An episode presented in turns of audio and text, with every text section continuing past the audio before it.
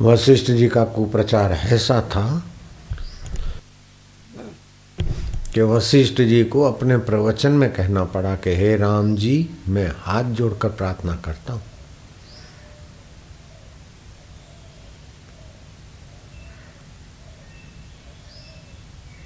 कि अज्ञानी मूर्ख मेरे लिए क्या क्या बोलते हैं, उधर ध्यान नहीं देना। जो मैं कहता हूँ वो तुम्हारे हित के लिए। बोलो। कितना ऊँचा महापुरुष। भगवान रामचंद्र जी सीता सहित थाल में उनके चरण धोकर चरणामृत लेते हैं और राम जी की श्रद्धा डिगे। ऐसे राम जी नहीं थे, वशिष्ठ जी जानते हैं। लेकिन इस निमित्त आम आदमी को भी शास्त्र और संत का फ़ायदा जो लेकर उन्नत होंगे, उनका पतन कराने वाले लोग, उनको विचारों को गिरा न दे, इसलिए ये महापुरुष हाथ जोड़ रहे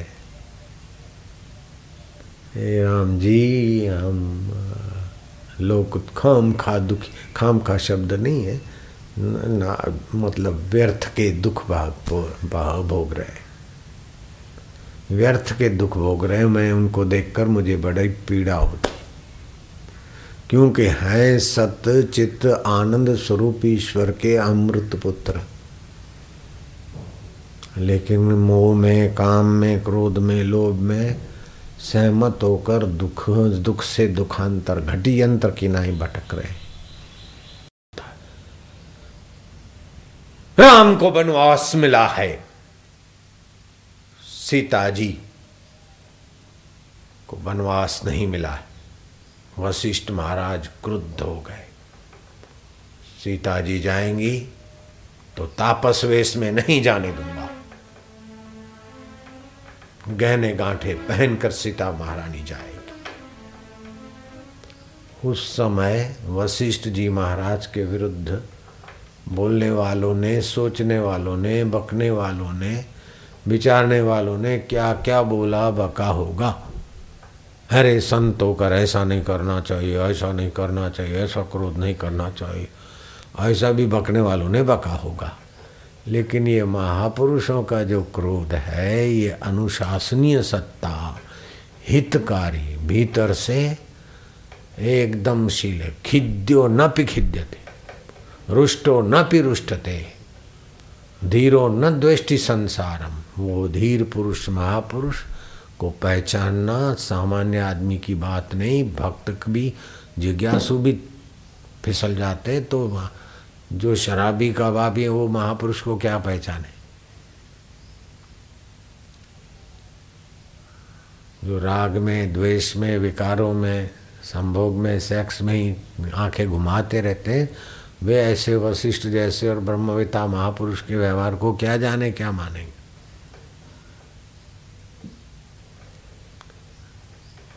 आदमी अपने ऊपर ही सारा जैसे अपने अंदर में जलन होता है और क्रोध होता है तो बोले, देखो, इनको क्रोध आ रहा है।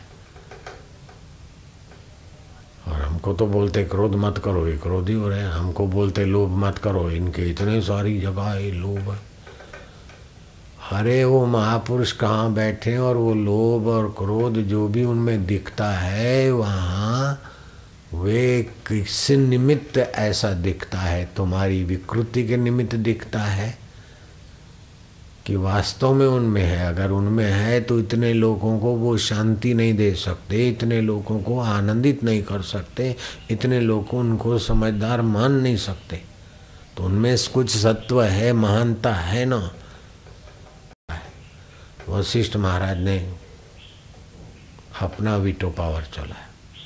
सीता जी गहने पहन के जाएगी। और आगे जाकर इस महापुरुष का वीटो पावर कितना उपयोगी रहा। सीता को खोजने में, सीता के गहने जो गिर गए थे, वो अंगूठी निशानी ले गए थे हनुमान जी, सीता के पास, कि मैं श्री राम जी का दूत हूँ और माँ ये आपकी अंगूठी श्री राम जी नहीं दिए तो उस समय का मूर्खों को जो महापुरुषों का कामी, क्रोधी, लोभी, मोही लोग महापुरुष में भी अपना ही अनुमान थोपते हैं तो व्यवहार जो दिखता है वो महापुरुष होकर फिर उनको मापो। तो अष्टावकर महाराज ने स्पष्टीकरण कर दिया, तस्य तुलना के न जायते, उस ब्रह्मवेता को किससे तुम तोलोगे? क्या स्वर्गीय सुख से तोलोगे? इंद्र के वैभव के बराबरी से तो लोग हैं। यत पदम प्रेप सवो दीना शक्रादय सर्वदेवता। अहो, तत्र स्थितो योगी हर्षम नोपगछति जिस पद को पाए बिना इंद्र आदि देवता भी अपने को रंक समझते, कंगला समझते, ऐसे पद को पाकर वो महापुरुष अपने आप में अहंकार नहीं करता। और फिर भी अहंकार ऐसा करता है कि आपको क्या बताऊँ?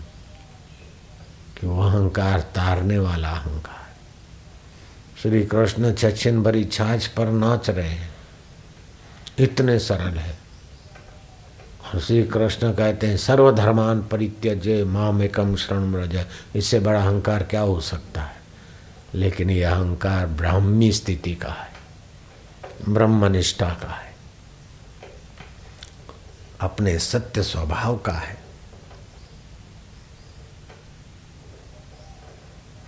हम ही बोल तो वेद बोलते मैं जो बोलता हूँ, वो वेद वाणी ये तुकाराम जी महाराज का अहंकार है। अरे मूर्खनंदन, ये उस महापुरुष की सच्चाई का गुंजन है ताकि सामने वाले साधकों का मंगल हो।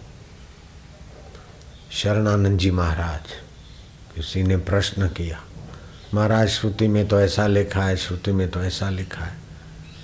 बोले, श्रुति का बाप बोल रहा हूँ। श्रुति मेरे बाद हुई है। अब देखा जाए तो उनका जन्म तो अभी शरीर पर अभी शरीर शांत हुआ तो साठ साल, अस्सी साल, नब्बे साल। श्रुतियाँ तो लाखों करोड़ों बरस है। तो ये कैसे कह दिया? अरे वो महापुरुष जानते हैं कि सृष्टि के पहले जो था और बाद में भी रहेगा मैं वो हूँ और ये मैं, देह नहीं हूँ, मन नहीं हूँ, इंद्रियाँ नहीं हूँ। ले, आप शरणानंद की फिलॉसफी सुन लो।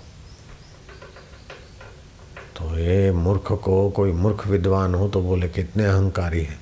लेकिन उन जैसे नम्र महापुरुष, उनको मैंने आँखों से तो नहीं देखा, लेकिन साहित्य से तो मैं इतना उनके प्रति अपने हृदय में स्नेह रखता हूँ, आदर रखता हूँ, मैं तो उनको प्रणाम भी कर दूँ ऐसे उन कोटि के महापुरुषों तो धीरा की गति धीरा जाने, संत को जानने के लिए तुमको अपने हृदय में संतत्व लाना पड़ेगा। मैं क्या वशिष्ठ महाराज ने कहा है कि हे राम जी, संत में एक भी सद्गुण है तो ले लेना चाहिए। अगर किसी सद संत में आपको दोष दिखता है तो फिर योग वशिष्ठ क्या पढ़ा किसी ने? तो फिर आप भगवान राम के, गुरुदेव के वचन क्या समझे? जिनको भगवान राम शिरोधार्य करते हैं, उनके वचन है कि संत में एक भी सद्गुण दिखे तो उसको ग्रहण करिए। दोष न देखिए सज्जनों के, महापुरुषों के, दोष देखकर अपने अंतकरण को दोषी नहीं बनाए हम लोग। और जो दोष उनमें हम देखते हैं, वो सचमुच में उनमें है कि हमारे निमित्त उनका आगंतुक है। हमारी वासना हमारी बेवकूफ़ी हमारे कर्म हमारे प्रारब्ध के कारण उनमें वो दोष दिखाई देते मेरे गुरुजी ने ऐसी मुझे डांट लगाई कि अभी तक याद है। तो उस समय लगेगा कि ऐसा क्रोधी पुरुष भी हो सकता है क्या? अरे बाबा वो क्रोधी पुरुष नहीं थे क्रोधियों के बाप भी इतना गर्जना नहीं कर सकते। और वो गर्जना मेरा कल्याण करने में इतनी सहायक हुई कि मैं तो बार बार प्रणाम करता हूँ उस समय की बापू जी की क्रुद्ध अवस्था को। तो ये कृपा भी मेरे गुरुदेव की है कि ब्राह्मी स्थिति प्राप्त कर कार्य रहे ना शेष, मोह कभी ना ठग सके, इच्छा नहीं लवलेश। ऐसा बनूं ऐसा बनूं ऐसा बनूं, ये इच्छा। जो है उसको जान लो बस। जहाँ भी बनेंगे, कुछ भी बनेंगे तो बिगड़ाना होगा। कुछ भी पाओगे तो छोड़ना होगा। जो पाया जाएगा वो छूटेगा, जो अपना आपा है, जो कभी नहीं छूटता उसको जान लो बस। ब्रह्म साक्षात्कार के पहले सुने, किधर बह जाए गाड़ी, धारा, बचा लेते।